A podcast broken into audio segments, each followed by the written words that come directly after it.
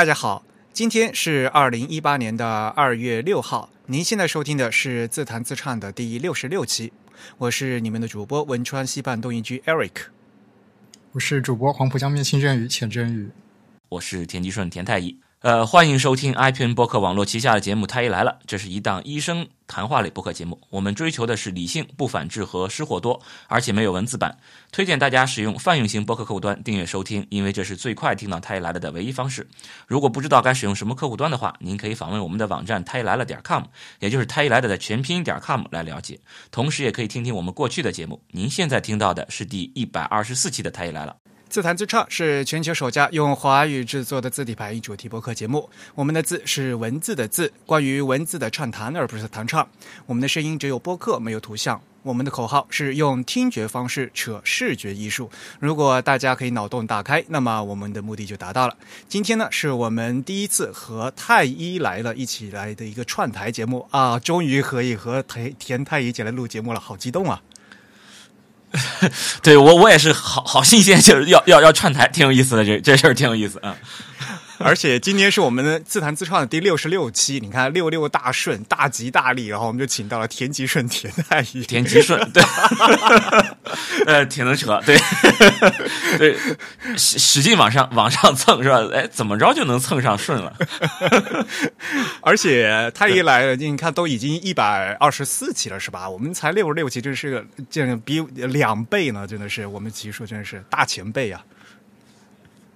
不是，就是开始的早了一点，而且中间还停更了很久。对，哎，太医来了应该是每个礼拜都更新吗？还是怎么样？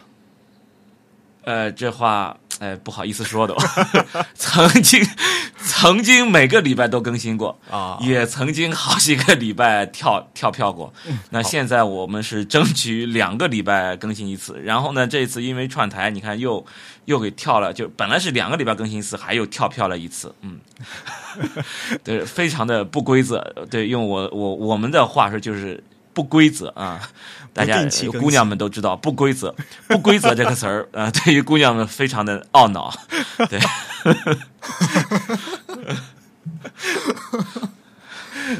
我们自弹自唱呢是隔周2定期播出。那么今天这次呢，请太医来，其实是我那天在那个知乎上看到一个笑话。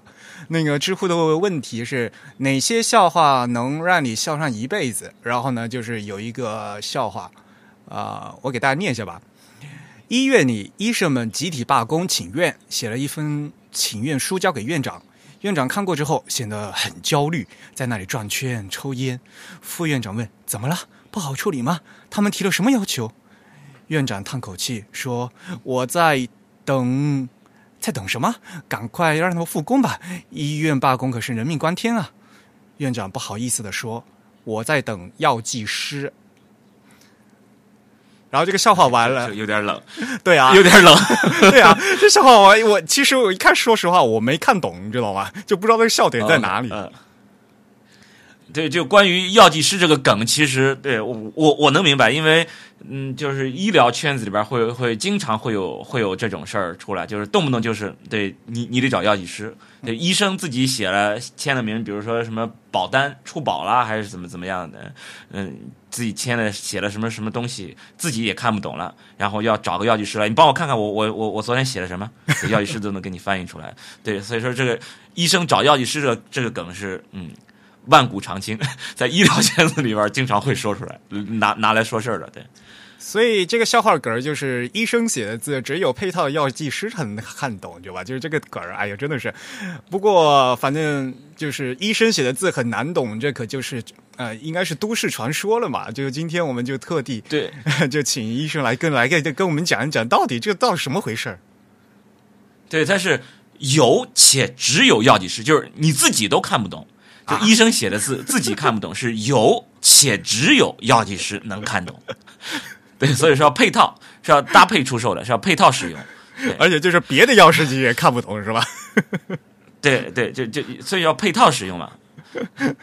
我想起来以前那个我们念中学的时候，就是有一些优等生，他写的字可能就很潦草，然后课堂笔记记得非常潦草，但是他可能他的同桌是一个差等生，然后他的同桌能看懂他的字，但是这个优等生他回去复习他笔记的时候，他自己也看不懂，他也得问他的同桌这是什么字。对，这其实就是拿出来的梗嘛。但至少你看，很正经的说，我基本上啊，多数情况还是能看懂自己的字的。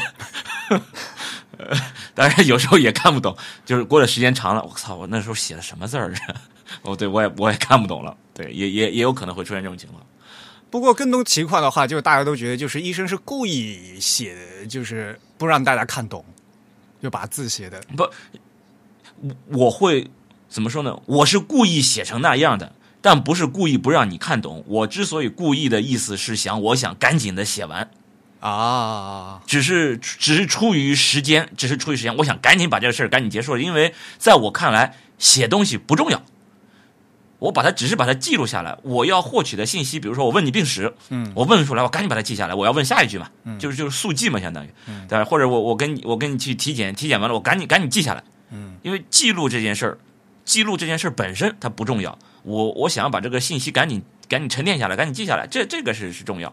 而且就是你想想，我问你病史，对，你看我妇产科，对，第一次月经什么时候，多少岁，对，然后上次月经什么时间，对，平时多长时间，那个月经周期多长时间，对，上次生孩子什么时候啊？你看这东西，他马上哗哗哗他就赶紧说，然后我赶紧把它都记下来。对，现在有几个孩子，对，现在孩子身体状态好不好，他就哗赶紧把它都记下来。所以我要的是快速的把这些内容记录下来，这件事对我来说更重要，而记的这个字体如何，这个不重要，所以以至于就是我要记完了以后，那个得快速的得能记住它，否则真的时间长了，有可能我都不认识的，完全是因为时间上的这种考虑嘛。哦，所以田太是不是要先给我们科普一下病历，它在这个医疗的整个程序中究竟是一个什么样的作用？OK， 就病历这个东西是什么呢？它是一个医生和医生之间进行沟通交流的一个媒介或者一个介质。也就是说，我把你这个病历，我把你的这些内容记录下来，而我这个记录是经过了我的一个加工的。你比如说，我在问你，我说你有什么不舒服？你说我哎呦，我肚子疼，然后你很有可能不是直接回答我的问题，比如我说你有什么不舒服？哦，医生，哎，我就是吧，我前天那个我妈给我买了一斤那个梨，然后呢，我挺喜欢吃梨的，你知道吧？然后那个梨，那天那个梨真的很好吃哦，可甜了。所以呢，我没洗手，你知道吗？然后我那天我又出去打篮球了，哎呀，那打篮球那个人，哎，你不知道那个人他很凶悍，所以。我就很用力嘛，所以我就是那个就出了很多汗嘛，所以我就手就弄脏了。你看他一直没有扯什么事儿，对吧？他扯了很多，然后到后面说，哎，我拉肚子，然后我肚子疼了。所以说我需要把你的整个的这一连串的这些东西我要翻译出来。实际上你就回答了我的一个问题，我问你怎么不舒服了，你只要回答我肚子疼，我拉肚子了。这就可以了。然后之前你会扯上很多，这都是你觉得和你现在这个症状可能有关系的一些东西，你希望把它都告诉我。你认为这个事儿对于传递你的这个病情来说，你认为是很重要的，但可能在我医生看来，这些东西拉拉杂杂，这些东西都不重要。然后我可能就写一个 OK 腹痛，然后我可能会打断你 OK 这样有多久了？你说哎呦，你看我昨天开始打篮球的啊，然后你又扯很多，然后告诉我其实我疼了有半天了 OK 我赶紧把它记下来半天。其实是这样，所以我需要把你的一些你给我陈述了一些病情，把它翻译成一个医学上的一些术语上的东西，把它记录在案。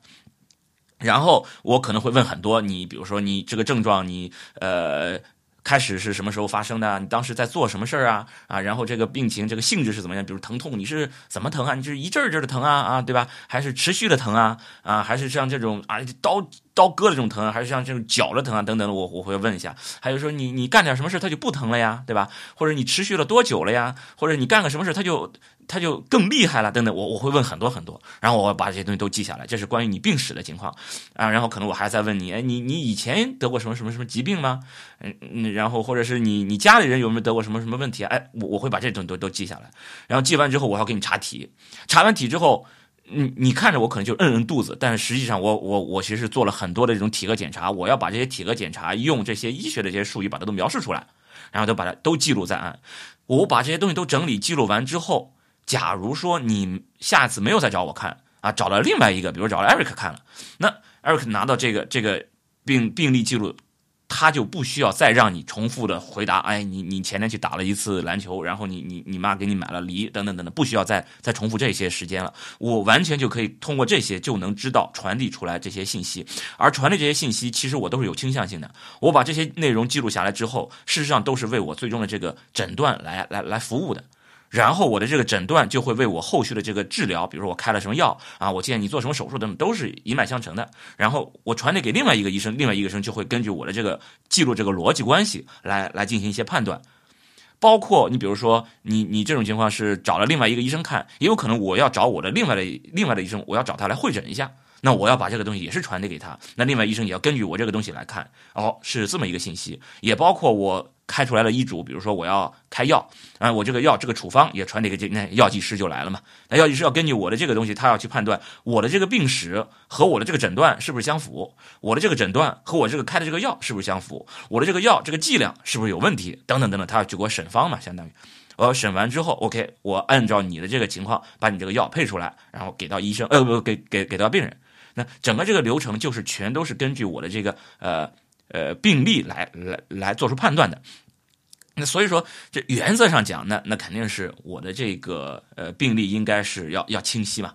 那理论上我应该要求这样，因为我这个东西不是给我看的，我是要给很多人看的，而且也不单单是给药剂师看的啊，还是要给一些其他医生看的。而且我给他看的这个目标那个目的也是希望他能够更节省时间，能够更准确的获取病人的这些信息，能够理清我的这些诊疗的思路等等等等，他是要传递这些这些信息的啊，这是一个病例的一个内容。嗯，所以总的来说，我们可以认为这个东西是给专业人士看的，对吧？对，就专业人士之间互相沟通、互相交流用的。对，这不是给患者看的，是给医生看的。那对，不是给患者，这确实不是给患者看的。里面可能会存在很多术语，或者是一些缩写。你比如说，我在开药的时候啊，我可能会用一些，甚至这些缩写都不是英文缩写，可能是些拉丁文的缩写。我用这些缩写的目的，实际上我是为了尽可能的缩短我的时间嘛。这就是缩短我记录的时间。当然了啊，我最初用这些的目的是为了装逼嘛，啊，就是为了显示刷存在感。你看我都用的是这些词儿，不认识吧？啊，这一点其实是有一点这种显摆的这种心理在的，对。但后来会发现，你用这个东西就是快啊，那我就这么写了啊。但是作为患者来讲嘛，总是很好奇嘛，就是医生到底写了什么东西。但是实际上这个病例的确是不是给患者看的，而是给医生他们自己内部就是沟通信息用的嘛。在这一点上来讲，我印象特别深刻，因为我现在在日本嘛，就是在日本的医院看病的时候，你是看不到自己的病例的啊，就是医生会写病例，但是呢，这个病例到时候他不会给你，他就是存在医院里。即使如果你要转院的话，他也会开个介绍信，然后呢，那医院之间就是医生，你的主治医生会把病例转给另外一个医生，但是呢，这个病例从来不会落到这个患者的手上，所以我都从来没有看过就是自己的病例。其实这个也是可以的，对。所以就说这个他的这个医疗系统不一样嘛，所以他就对这个处理的办法不一样。不过话说回来，就是这个病例本来就是没有必要给患者看，所以呢，他也就不给患者看。对，这其实有个必要性的问题，就是患者看了这对他有什么帮助？其实对于患者来说，我获取我的病例，其实我的目的不是想要看一下我的病情是什么情况，我就想知道我该怎么办。对吧？接下来我怎么做对我最好？你这样就可以了，你不需要告诉我的病史，这个病史都是我告诉你的，对吧？你就给我整理了一遍，我不需要看这些呀，这都是我说的，我还不知道呢，对吧？这不重要。然后你给我体检了什么东西？废话嘛，你问我这疼不疼？我告诉你疼了，然后你给我记下来了，我看这干嘛？不需要，你只要告诉我该吃什么药，我知道该怎么用药，那就可以了。接下来，比如我饮食上有什么要控制的，是吧？我平时要注意什么？你把这个东西告诉我，那就足够了呀。嗯。而且往往就是经过医生写啊，那个词儿反而就更看不懂了，甚至会更焦虑。真的，甚至会更焦虑。你比如说，我们会有这些东西，就是写出来的一些东西。你比如说，我会写个打个比方，我看了有一个什么什么什么。站位什么包块，我写个什么肝癌代牌，嗯，对，就是我这个东西我是要传递给其他医生的，也就是说，其他医生如果看到这个病例，你要小心，它有可能是恶性肿瘤，嗯，你要把这个情况给我排除一下，或者我是把这个东西传递给那个影像科医生的，嗯，就是我要告诉影像科医生，我为什么要让你给我做一个影像，嗯，做一个比如说拍个 CT， 我为什么让你拍 CT？ 影像科医生要看一下，哦，你是让我给你排除一下肝癌，嗯 ，OK。那我要注意一下这个肝癌的一些表现，然后我会给你描述它其实怎么样，没有什么什么快进快出啊，什么没有毛刺啊等等等，我肝癌可能性不大，哎，我就告诉你这么一件事儿。这其实是我和影像学医生我在进行这种沟通交流。嗯，但病人就不一样了，他拿到一个哇怎么了？我这事怎么就我是不是得肝癌了？嗯，他会很焦虑很紧张。嗯，但事实上我并不想告诉你这件事儿。嗯，你不需要知道这个。嗯，对你知道了，你反而会更焦虑、更害怕。所以真的就是说，这个病例是不是有必要全都让病人看到？这个真的不重要。这而且有时候不看可能还会更好。嗯，是有这种。对。然后其实病例的书写规范是有的吧？我记得好像就是国家有文是吧？卫生部有文。对，现在肯定是有文的。你比如说，那个我们医院里面，就国内这些医院，它不是要有这种检查嘛？什么三甲检查、三甲复查、三甲复查回头看，对，它有好多。对，就是我本来是什么几年查一次，但是我现在就中间我要突然再给你查一次，叫回头看。嗯，对，就是不停的要去查你，然后在查的时候，其中就有一项就是这种病例书写、病案书写，然后在对这些病案书写的时候，要求什么字迹清楚啊，什么什么之类的。然后包括我们要求最高的这个是大病例，就是说住院病例，嗯，我们会称为叫住院大病例。这个住院大病例会写的非常非常详细，住院大病例和这个门诊病例完全是两回事儿。门诊病例你会看到很简单，嗯，然后自己也都是偏潦草了。但是住院大病例这个是要求，真的要求是什么楷书书写等等，这个是要求很高的，就是你必须要能够让大家都能看得懂。因为门诊，比如说我一天我看了50个、看80个病人，那我一定要把它赶紧都写完。但是住院病例，我可能只管了5个、8个病人，嗯，那你就算是加班，你也必须要把这个病例给我写好。嗯，那以前你比如说那些教授查房的时候，他就要看这些下级医生、实习医生或者住院医生写的病历。他说他翻着发现这个字我根本看不懂，那些厉害的那些主任直接就把病历给你从病房里扔出去。哎呦，扔完以后你要赶紧把它捡出来，或者他直接当场就给你把这一页给你撕掉了。嗯，我看不懂，你重新给我写。嗯，会有这种要求。就是这些要求，这些严的这些，包括就是你写的时候，这些逻辑上根本就不通。你的这个病史体检写的不够全面，不够详细，模棱两可，或者是和你的最终的这个诊断根本就搭不上。他要问你为什么会这么诊断？你的这个临床思路是怎么样的？如果问着根本就不对，唰，本子就扔出去了。嗯，自己去捡吧，你这事儿过不了，重新来，重新从头到尾给我抄一遍去。嗯，就写的不对，你这样就。对，这个是会有要求的，就是对大病例，包括我们这些三甲医院的检查等等的，都是看临床的这种住院大病例。这个住院大病例确实这个字迹应该是要求是工整的，当然现在呢，也有些医生他是，确实不是说所有人都会要求这么高吧，都标准那么高吧，确实也有些连大病例都会很潦草的。那至少你看我做住院医生那个时候是要手写大病例、手写病程录的，那这些都是有要求的。然后都会有查房的，都会说，哎，某某某主任要查房了，你这个病例你要小心，他可能会看到哪个，你真的很害怕，都会很害怕。但是现在好像都是要打印了吧？都是对啊，都是机器打印了。那对，那这个就病例肯定都是字迹都是工整的了，那肯定都能看懂了嘛。对，所以就是现在有手写的，也有机打的，对吧？嗯。现在手写的可能是越来越少了，它可能是越来越要求统一的都要是机打。住院的病历和病程录好像都应该是机器打印的了，然后那个门诊的应该也在渐渐的要普遍，就是机器打印出来，然后贴到你的纸上，然后慢慢现在好像都是有机器打印的这种病历单了嘛，门诊病历单了嘛，好像都是有了，应该是渐渐的都应该要被机器打印的要被取代了嘛，应该这样。但是就是刚才说的嘛，我们田太医说了，就是在门诊和这个住院大病例有很大的不同。其实说实话，说到底还是一个节约时间的问题吧。我们现在就是有一个问题，就是我们如果是门诊医生的话，一天得写多少字啊？就是门诊医生呢，真的不一定。我这个字数我还真没数过。你比如说，我看的话，普通的产科体检会看得多，一天最多的时候能看到110、120号。那妇科门诊如果要是复杂一点要多的话，你要看个70、80号，这个是要的。那我一个人假设写50个字肯定不够的，100个字吧。100个字乘以100个人，那差不多一天要写1万字，差不多也就这么个量。哇！所以这是写，然后主要你还要记录，你还要去问完以后就要体检，对，差不多就是你还要给他解释嘛，对，差不多是这样。所以说我们是希望尽可能把手写这个事情缩短，尽可能缩短，因为在我看来，或者在医生看来，这个事儿是对于诊疗过程是最没用的一个过程，对吧？我写这个字儿，我只是为了传递一个信息嘛，而我诊疗的过程是给病人提供一些信息的，和我记录完全和我这个提供诊疗没有什么关系，它是最没用的，所以是希望把这个时间减少，越短越好，越短越好。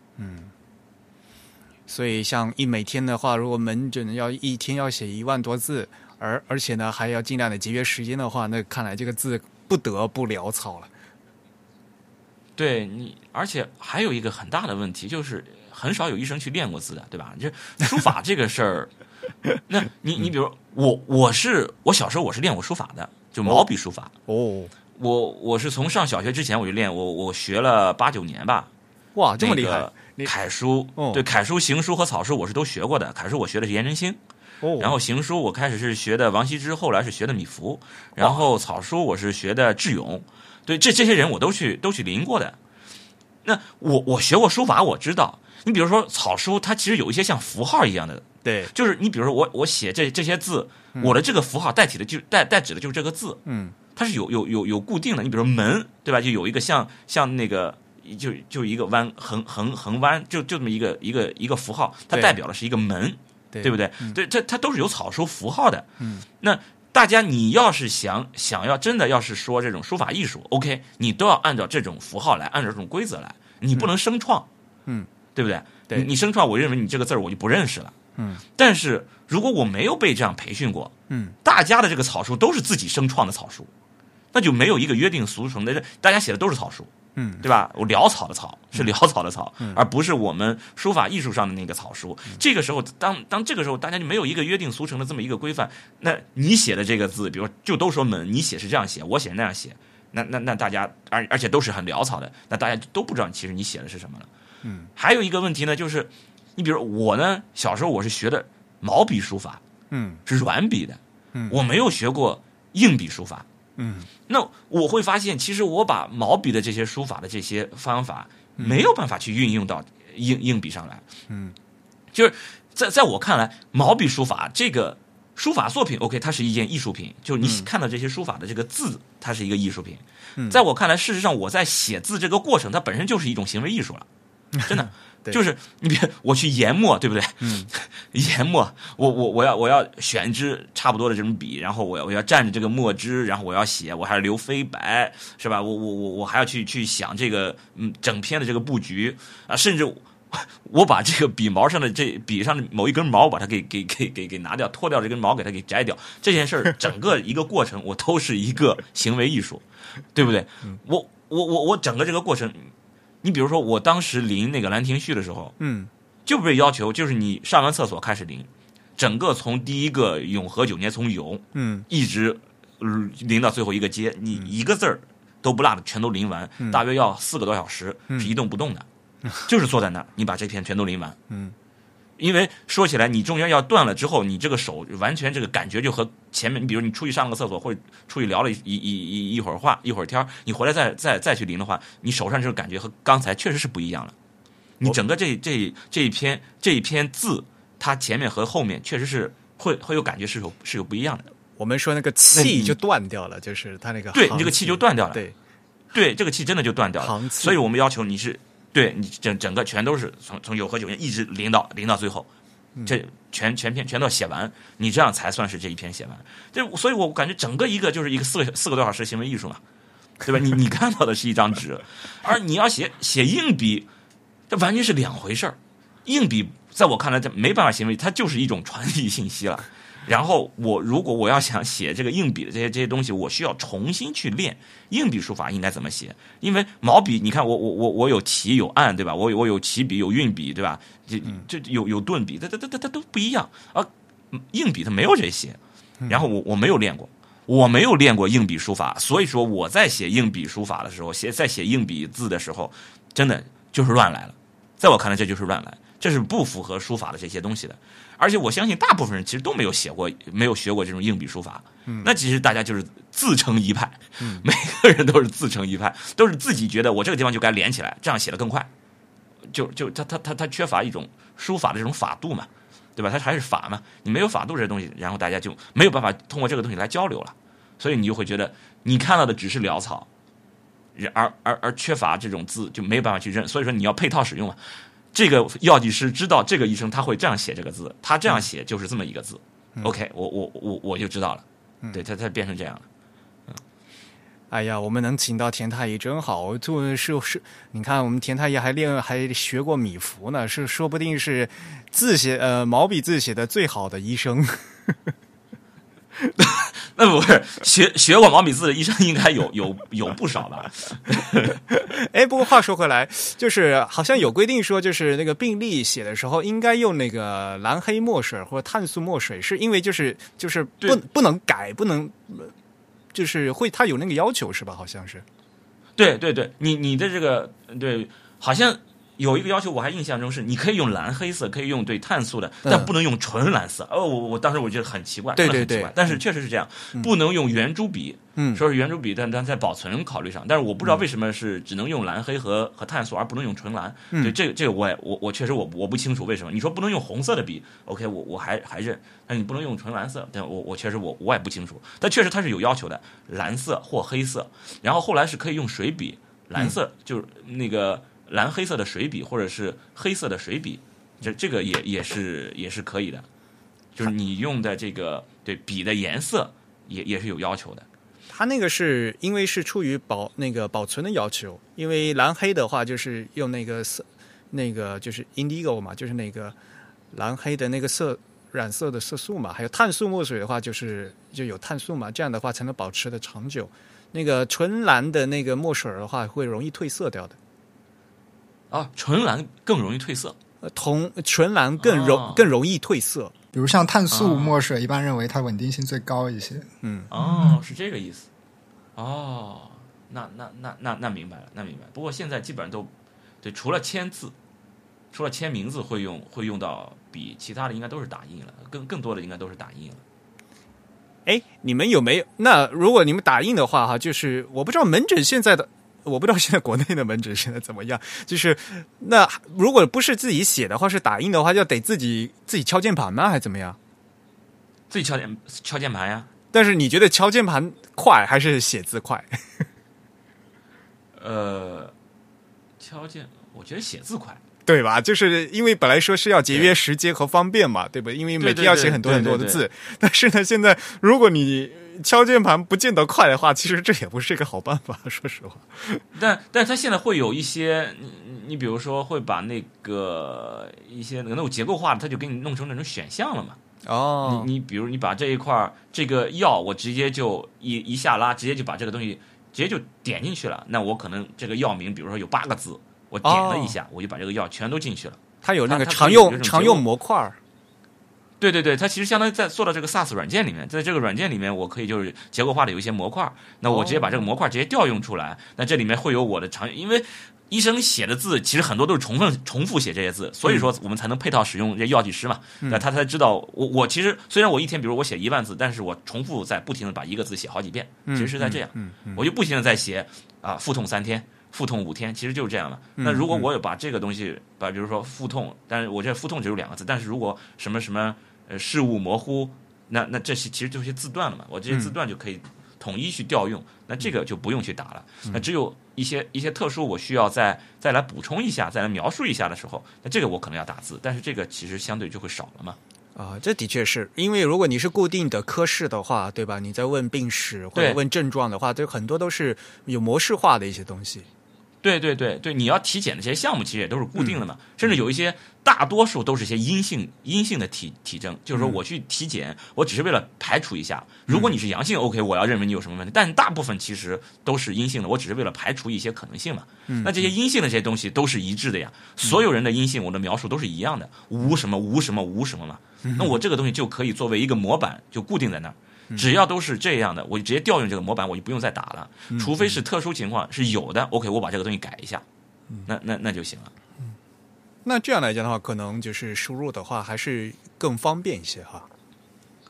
方便，但是也容易出错，就是你忘了改模板了。对，是有可能会出现这种情况，是有的。你比如说 B 超室他们就是很多经常会调用模板的，然后他们 B 超会针对不同的部位的 B 超描述基本上都是那样了，然后经常会那个使用的这些词儿描述的这些比如说什么什么征什么什么征象，可见什么什么这些东西其实都是结构化的嘛，就每个人都是这么描述的嘛，然后结果他有可能他就会把这个模板调用出来之后，最后有一句话有可能上一个是这么用的，这个我忘了删了，他就给带下来了，会出现这种情况。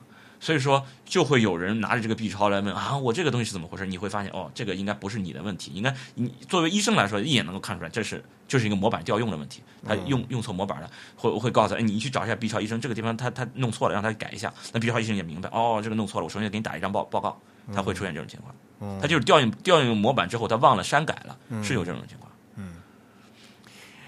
我在这边看病的时候，仅有一次，就是看内科的时候，我们那个医院他用的是那个语音输入，就是医生拿个话筒，然后呢他说话，然后他就直接语音输进去。哇，我觉得那个蛮厉害的。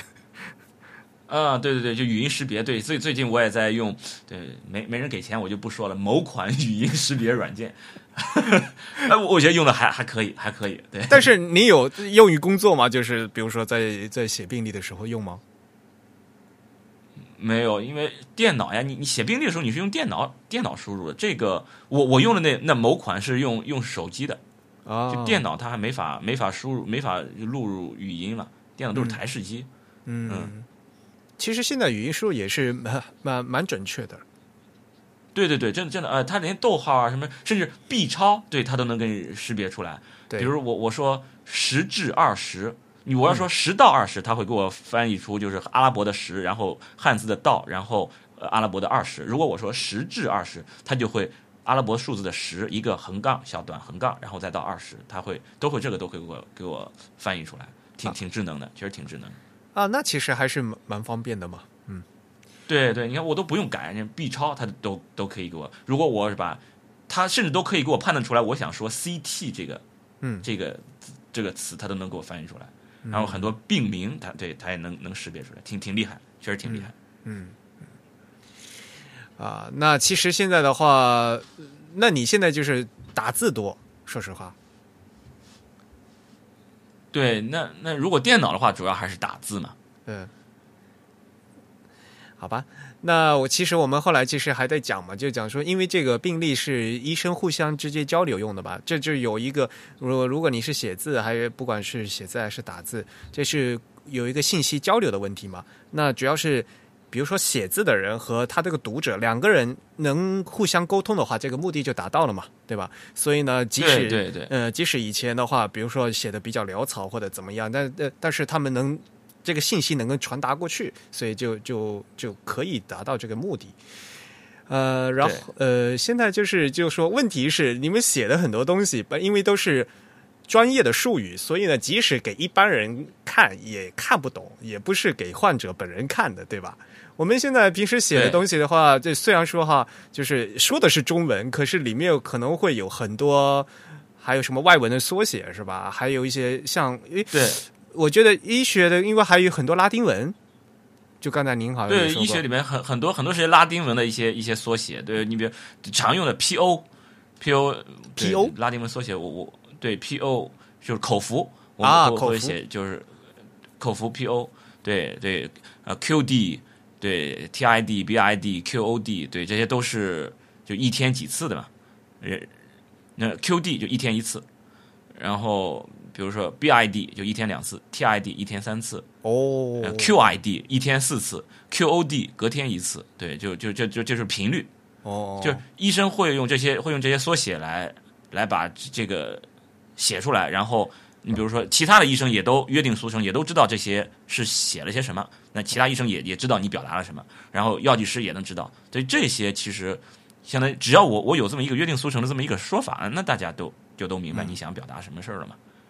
嗯，我记得那个处方是不是就写是一个 R 是吧？我记得好像对 RX 吧，就是一个 R 上面我会再加一个叉，对吧？嗯，对对对，所以说你看就这些东西，医生因为它是医生之间传递了，然后有很多的这些包括术语或者是一些拉丁文的缩写呢，这些医生也都知道。嗯，就你说了这个词儿，你比如说我写了一个啊麦氏点压痛，然后医生他会顺，你知道吧？就你比如说我看其他医生的这种手写的，我就会往下顺，总有几个字儿我能看懂，然后有个时间，有个症状，然后我会想这个症状和这个时间有什么，然后再看这个词儿这个字儿的这个形状有点像什么，然后再和这个症状一对，哦，他可能是想说什么，比如说你写了个啊腹痛半天，我这几个字我能看到啊、至少这个腹我总能看到有类似有点这个像嘛，半天这个能看到，然后下面有个类似啊麦氏点压痛，哦，就有个类似麦子的麦，对吧？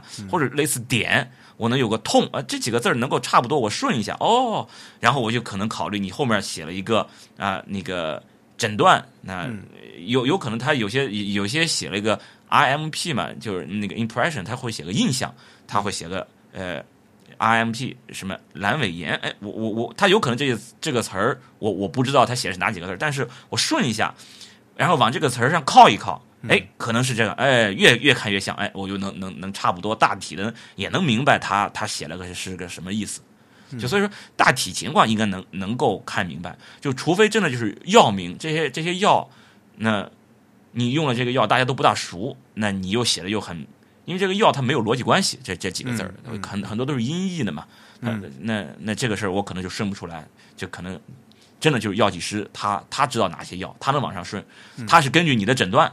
然后根据你的这些药的这几个字儿往上顺，它差不多能往上顺。就总的来说，就是你的经验，你先判断一个大体是怎么样，然后往上靠这个字形是不是能够对得上，哎，就猜能猜出个差不多了。嗯，所以其实就是还是要放到语境里面，可以是上下文可以猜，但像我们本来就不知道的东西的话，想猜也猜不出来了，就变成。对对，你就有点这种语境的关系，对你通过这个你来猜一下，其实也跟说话一样，你有可能我说话我吐字不清楚，你可能也要根据这个上下文这个语境啊，你可能也能猜出来我其实是想说什么什么词儿的嘛。对，就类似这样，对对，到吐字不清或者说书写不清嘛，到地方去的话听不懂那边的方言，但是如果你知道他们谈的话题嘛，对吧？连听带猜的话，就能猜出一些出来嘛，对吧？对对对，所以关键的还是要知道这个用专业的术语在讲什么东西，就是这还是最关键的。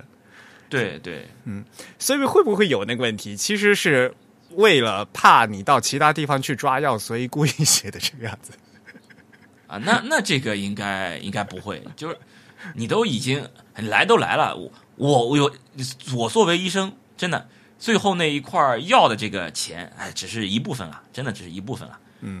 其他的就我要想赚你的钱，前面都已经赚完了呀，对吧？要的那点钱也就那些了。而且你就拿着别人的这个处方单，你找到其他医生，你说你给我配这些药，那人家也不敢呀，对吧？我什么情况我就把药给你了，对吧？这个处方单上签了我的名字，你吃了我给你开的药，结果出了事还要我来担，那我还要从头到尾给你看一遍呢。所以也不存在这种拿着别人的处方让我来给你开药。这也不存在嘛，对吧？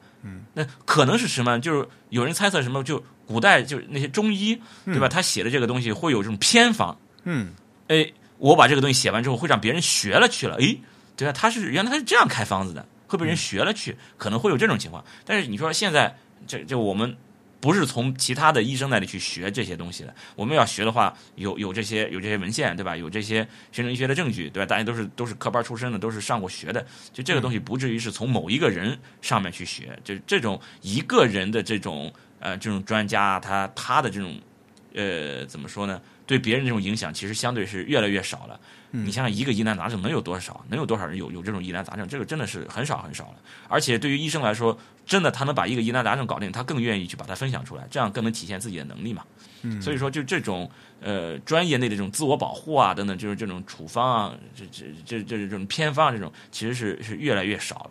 如果你真的想要去显示自己的这种专业性，比如你去申请专利啊等等的，你去发文章，那这些才会有这种知识产权保护。出于这种考虑，我会去保护一下，但不会从自己上，而是从其他的这种机制上去约束，来保护我的自己的知识产权了。对啊，要去写论文哈。对啊，我写论文我去发表嘛。对啊。然后我还有听就是好像也是在知乎上面就有些人在评论嘛，就讲说有些治疗方案是好的，但是呢需要的时间比较长，病人容易失去信心。说这个药用过了也不好，所以呢干脆就把自己的潦草一点，别让他认出来，省得他没信心也不配合。会有这样的情况吗？那这个其实还是默认我写的这个东西是给医生是给病人看的嘛。啊，但对吧？但事实上其实我并没有想给你看这个东西嘛。或者你或者他可以这种说，就是说我担心你看了去了，本来我不想给你看的，我担心被病人看了去了，所以我像加个密一样，我不让你看。他出于这种，这个其实也没有必要，因为毕竟病人用了什么药这件事儿，你医生不应该告诉他吗？假如我是病人，我去看病，你给我开了药，我问都不问，我就直接吃。你给我开了什么药，我都不知道。我觉得这种可能性很小。作为病人，他一定是会有这种想法，就是医生，你给我开了什么药？这个药有没有什么副作用？我吃了以后我要注意什么？这是病人开药以后的这是最基本的一些问题嘛。所以他不至于说医生还要瞒着病人，还要给你用药，这种可能性真的是很小很小。你从病人的角度来说，我都没有弄明白我要吃什么，我就吃了，那这种就大家这么做的这种机会会比较低。这也算是比较特殊的情况，我觉得啊。对，这种肯定会很少见，不至于说医生为了担心这个，我反倒我还要去加个密，这个真的很少见，应该是。不过，但是我就像刚您讲的一下，就是像中医和西医在这一点上应该差别比较大吧？我猜有可能是吧，因为中医这方面，而且中医的方子也很复杂呀，就是因为它的方子会有很多，对，这个三两，那个几钱，对吧？都要配起来，对，对，好像是这里面会，我以前也经常会听说嘛，就是那个抓药的人给看错了嘛，什么什么生啊熟啊之类的写的不够清晰，对，因为这个事儿，如果你真的要写的潦草的话，那他没有办法去，就抓药的那个人他没有办法去猜嘛。他没有语境了，因为这个事儿，你看，我之所以能猜，是因为大家都有共识，大家都认为这种事儿碰到这种事儿就应该这么做，而中医这方面，它的一个很大的问题在于，我没有一个大家共认的一个标准，没有办法去定这么一个东西，我这个中医，我认为这种情况应该这样去治，那另外一个认为应该用这种方法去治，那大家这个共识就很难去达成，然后大家对同样一个病症，它的理解可能会不一样，那这样其实就相当于是标准化，就难以标准化的话，那就难以形成一个共识的这种语境，那么你难以去猜，所以这里面就会有问题。对，我还是这次为了录节目，还特地去看了一下，咱们卫生部有那个什么处方管理办法，然后居然那个什么。说中药饮片处方的书写应该按照什么君臣佐使的顺序？哇，这是什么东西？我从来没听说过。哦，君臣佐使是那个就开处方，就药，就中药它开处方的，它就是你看上去，比如说我开了4味药、8味药10味药，我开了这么多药，但是这每一味药其实它都是有它的那个身份的，它这个身份就叫君臣佐使。我开了，比如说我开了4味药 A B C D， 你比如他有什么什么什么汤，我真背不出来。以前我们还上学还学过呢。你比如说我开了 A B C D 4味药，这4味药分别就代表了君臣佐使。君就是这是个君药，君药的意思就是由这个药主要产生这个作用来针对你的疾病来进行治疗。臣呢就是对这个君药进行辅助的，你比如说那个有一些药它有点毒性的，哎，我用这种另外一种药来把你这个毒性来给你中和一下，来辅助你一下。还有一个佐就是有个佐剂，就是辅佐，是有这么一个作用。还有一个使，还有这个使是什么来着？我忘了。还有另外还有一个什么药引子。对，就是把你这个药给你引出来。对，它每一种药它都是有相应的身份作用的，就是这一味药我和其他的去搭，它的目的是什么，然后它在这四味药形成了这么一个汤剂里面，它产生了不同的作用。然后你比如说我甚至有可能我同样用了这两种药，它一个是君药，一个在另外一个药呢它是臣药，那它的身份不一样，那么我用的这个剂量也不一样，那么它们产生的这个作用，对你身体产生的这些作用也就不一样。然后它要么有可能是来中和这个毒素的啊，也有可能它就是给你用来治病的，所以它就都不一样。所以说这个我应该要按照这个君臣佐使，把你每一个药你为什么要用了这整个这个药方里面，你为什么用了这一味药？你这一味药为什么是用了这么多的剂量？你需要从这个君臣佐使它的这个身份上，你要把它解释清楚啊！这是从中医理论上是有这么一个说法的，对，那其实就是在这几味药中间一个主次关系啊，是吧？可以这么理解，是有主次关系，它们之间会产生相互之间的联系嘛？对，这么听起来，其实咱们中医其实还是有一些规范的嘛。对，中医它是有一自成体系的。对，我上一期我也讲过，就是中西医这里面，就中医它是有一套自洽的一套理论体系的，至少在他们这里面。对，它的缺点在于，就刚才我说的，它没有一个标准化，它没有办法对大家进行这种统一的这种标准化的去规范，就是个体化太强。那这是一个就没有办法去复制，它可复制性是比较弱的嘛。那么再一个就是它的这种证伪性会比较差。就我没有办法去证伪你的这个做法。所以说这个就会妨碍了它的这种迭代。我没有办法去批量的这种复制，然后没有办法去更好的一种迭代去验证。那这里是会妨碍它的。而至于说这种理论，我在那期就关于那个中西医之争里面我也提过，就其实你参考什么理论，你参考的是生物化学的理论，还是什么细胞的理论，还是什么阴阳五行的理论，不重要。这些理论真的不重要，大家都是可以自洽的。你在中医理论里面，他们在自己的理论里面，他是可以自洽的。所以你用另外一个理论去说这个理论好还是不好，就跨着这样去说，其实这样没有什么好争的嘛。这样没有什么好争的。但是像比如说，如果刚才说到自剂疗草的问题的话，在西医那边的话，如果它放在那个语境里面，在大家我们可以顺一下，可以猜嘛，对不对？但是像在中医的话，如果这么多味药，如果他用了一个偏方的话，我就这个就很难猜呀，就。万一他又潦草，然后我又猜错，就会有弄错的危险。我就觉得这个用错的这就会弄错，风险就更大。相对来讲的话，就觉得对啊，是说那理论上讲，那中医的这些字迹更应该要求就是写得更清晰嘛。你需要去传递这些。事实上，其实我也见过很多这种中药方子嘛。但是这些中药方子确实我是看不懂。真的我真是看不懂是写了些啥，就像真的就是像草一样，真的哗，就是被风吹的草一样，就是那种感觉。对，那么所以在实践中，在这个开药方的医生和这个药剂师之间，他们有没有什么机制，或者说有没有什么惯例来确保这个药方没有被读错？我不知道。有没有什么机制？只能说是大家就习惯了。我看到你这个没有办法去确保，没有机制，真的是没有机制。所以说现在就是要求你应该是用这种规范的，它的机制只能是要求你规范书写正规的楷书，或者你就直接去打印出来，它只能用这种方式，而没有办法像用那种密码一样，或者是用这种我们两个之间形成的这种默契，这种东西没有办法规范。我能规范的只能在字体上去规范。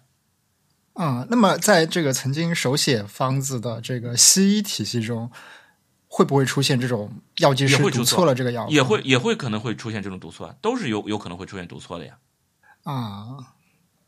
所以这个时候读错就相当于是开错药了，是吗？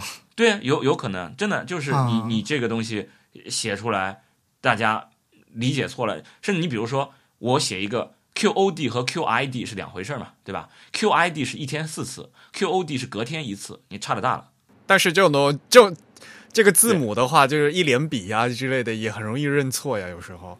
对啊，这完全是有可能的。所以说，很多时候这种事儿，你要想真的从机制上去保障我在传递信息上不出错，那你只能是要求我传递这个信息足够的规范，而不能说是我和你形成一种默契，但这种默契是交给人去主观去判断，那就是比较麻烦了。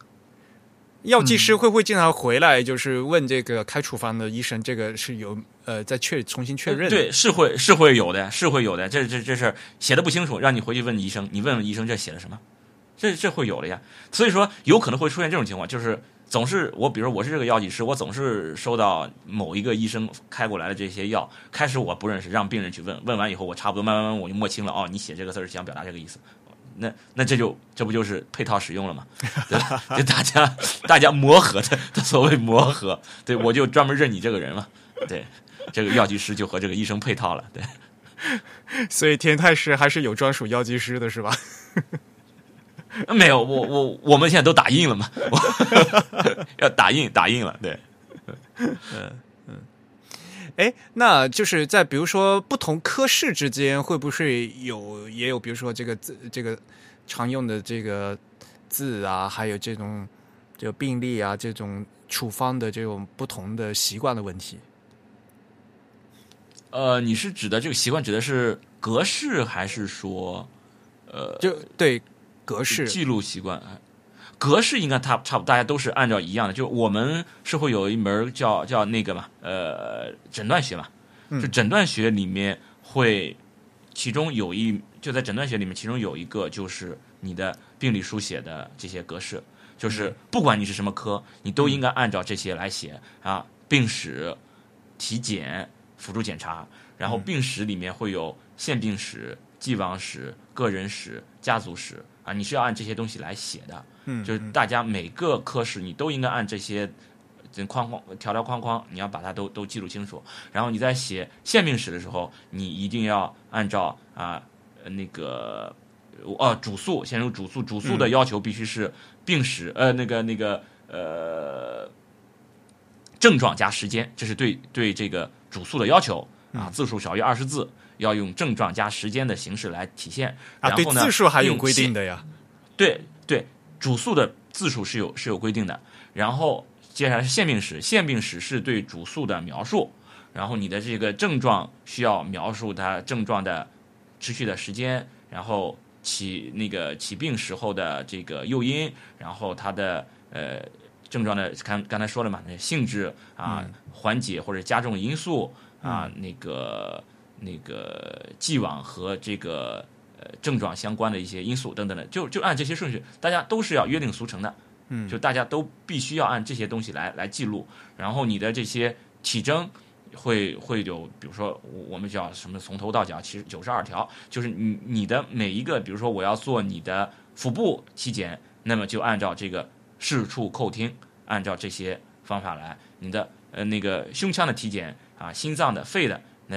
都要按照这些视触叩听来给你写。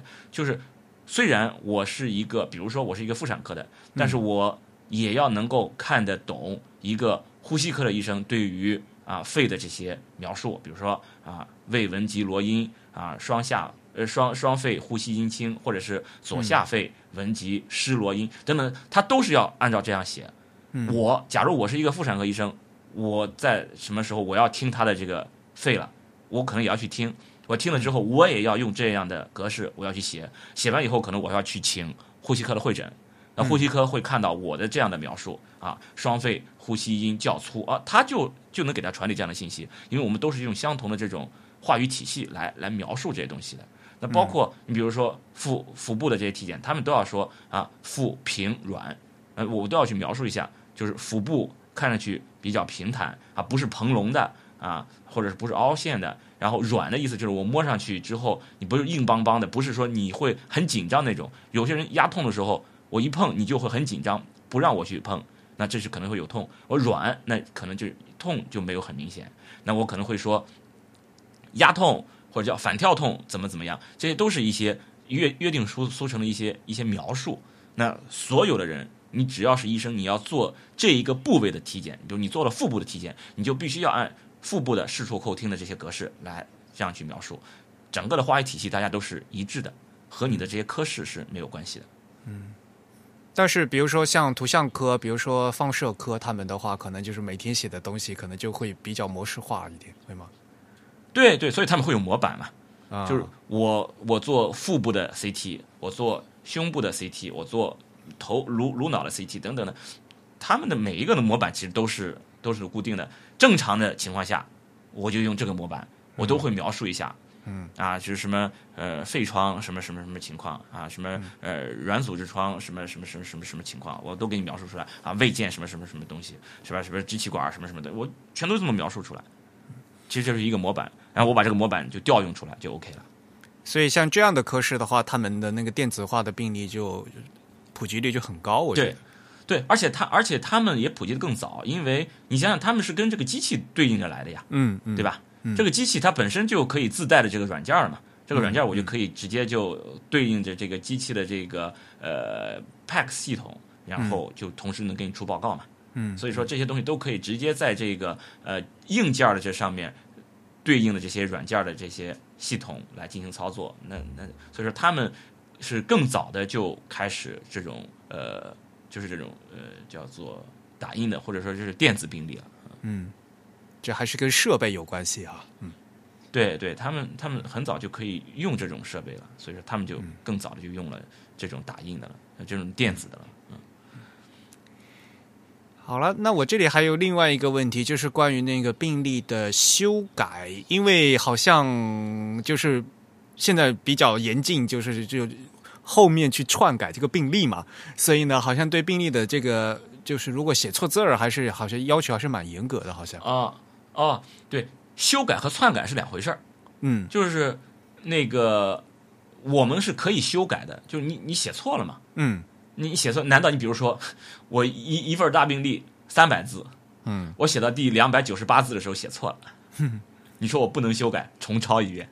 然后写到第290字的时候又写错了，那没完了，我下不了班啊。对，所以说你写错一个，那没办法，那你可以修改，修改是有要求的，两划线，双划线嘛，嗯，双划线把你写错的这个字划掉，嗯，就不能划圈啊，等等，就双划线的原因是涂黑，不能对，不能涂黑，对，就必须这个双划线的原因是用双划线来证明这个字是作废的，嗯，同时。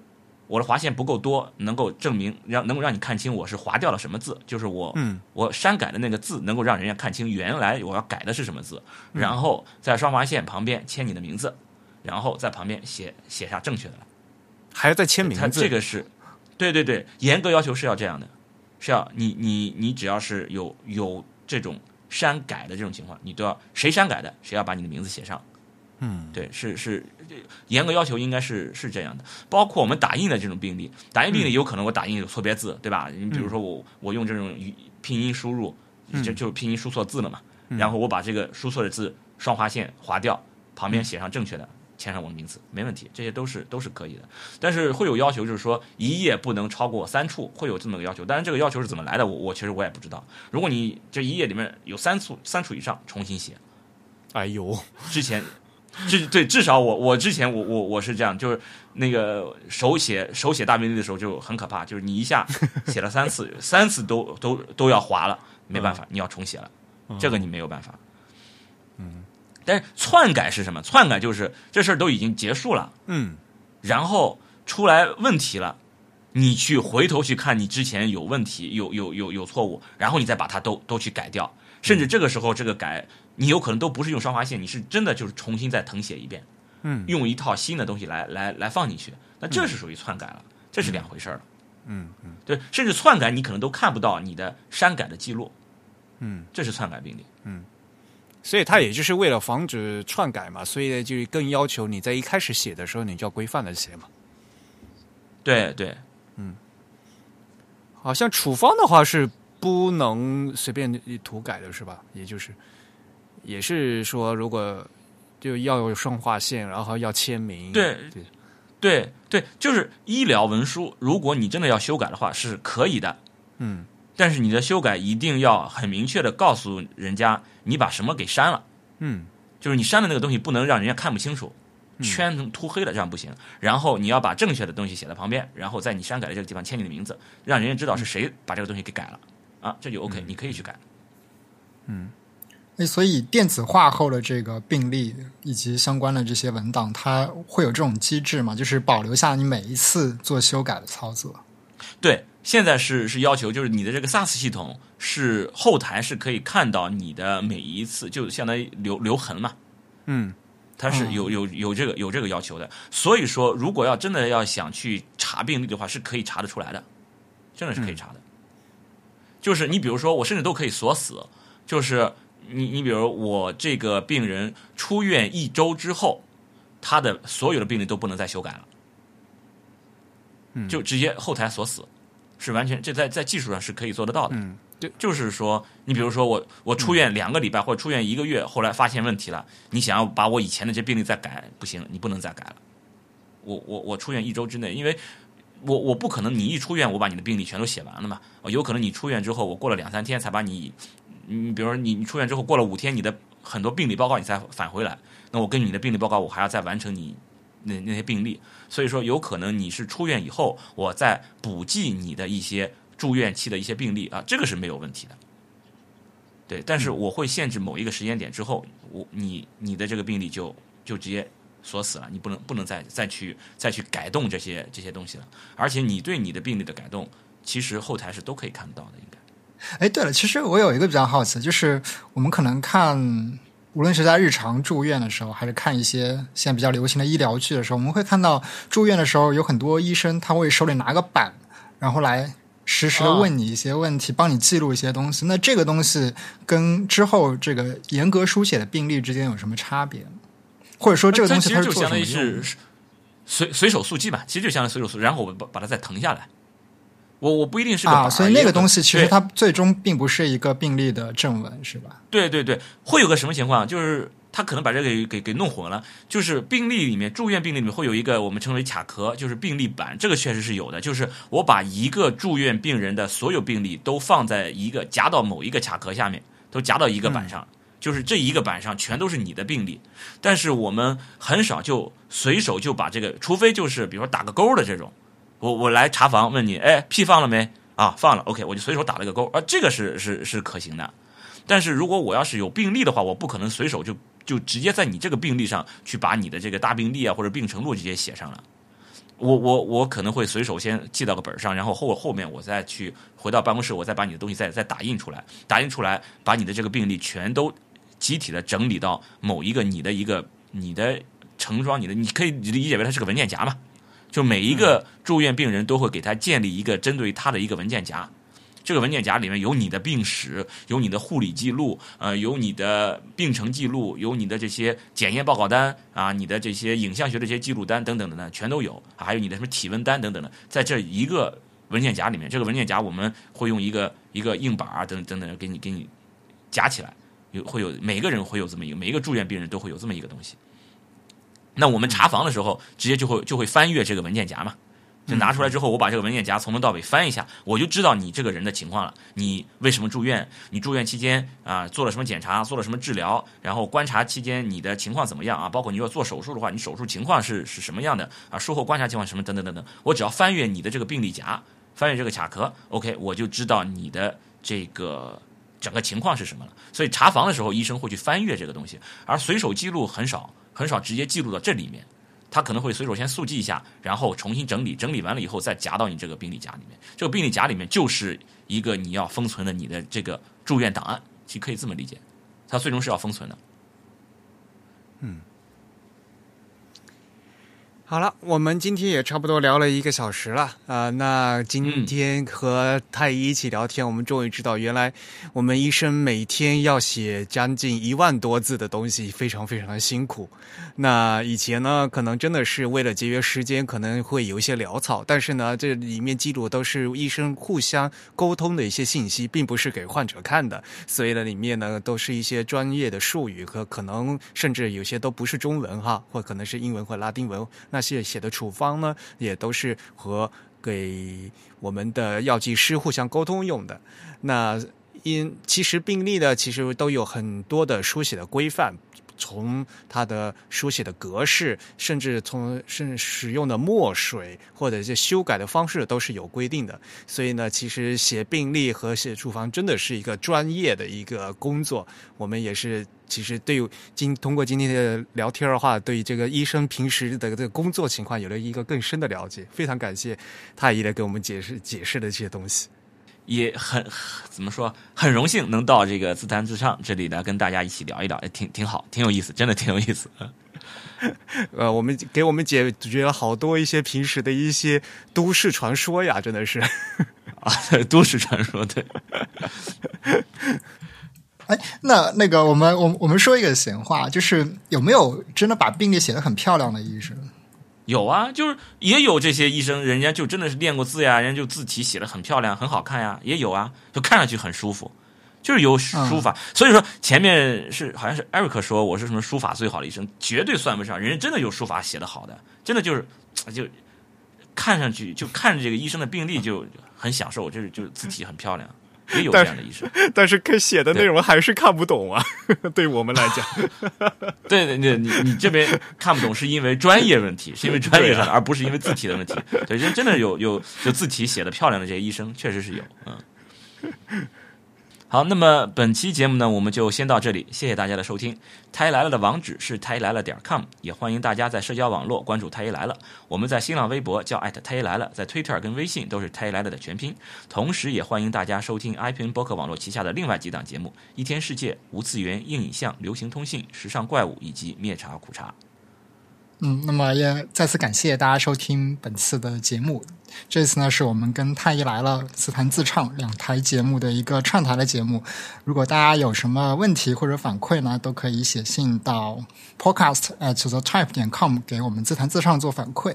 我们的邮箱地址是 podcast@thetype.com。同时呢，这个邮箱地址也是我们在支付宝和 PayPal 上的捐赠地址。如果大家喜欢我们的节目呢，欢迎来捐赠。捐赠的听众也可以参与我们的抽奖活动。另外呢，如果大家想在社交网站上关注我们，可以在新浪微博或者在 Twitter 上以及在微信上搜索 The Type THETYPE， 在 Facebook 上搜索 Type is Beautiful 也可以找到我们。好，感谢大家的收听，本次节目是 Eric 在 MacOS 上剪辑制作完成，我们下次节目再见，拜拜拜拜拜拜。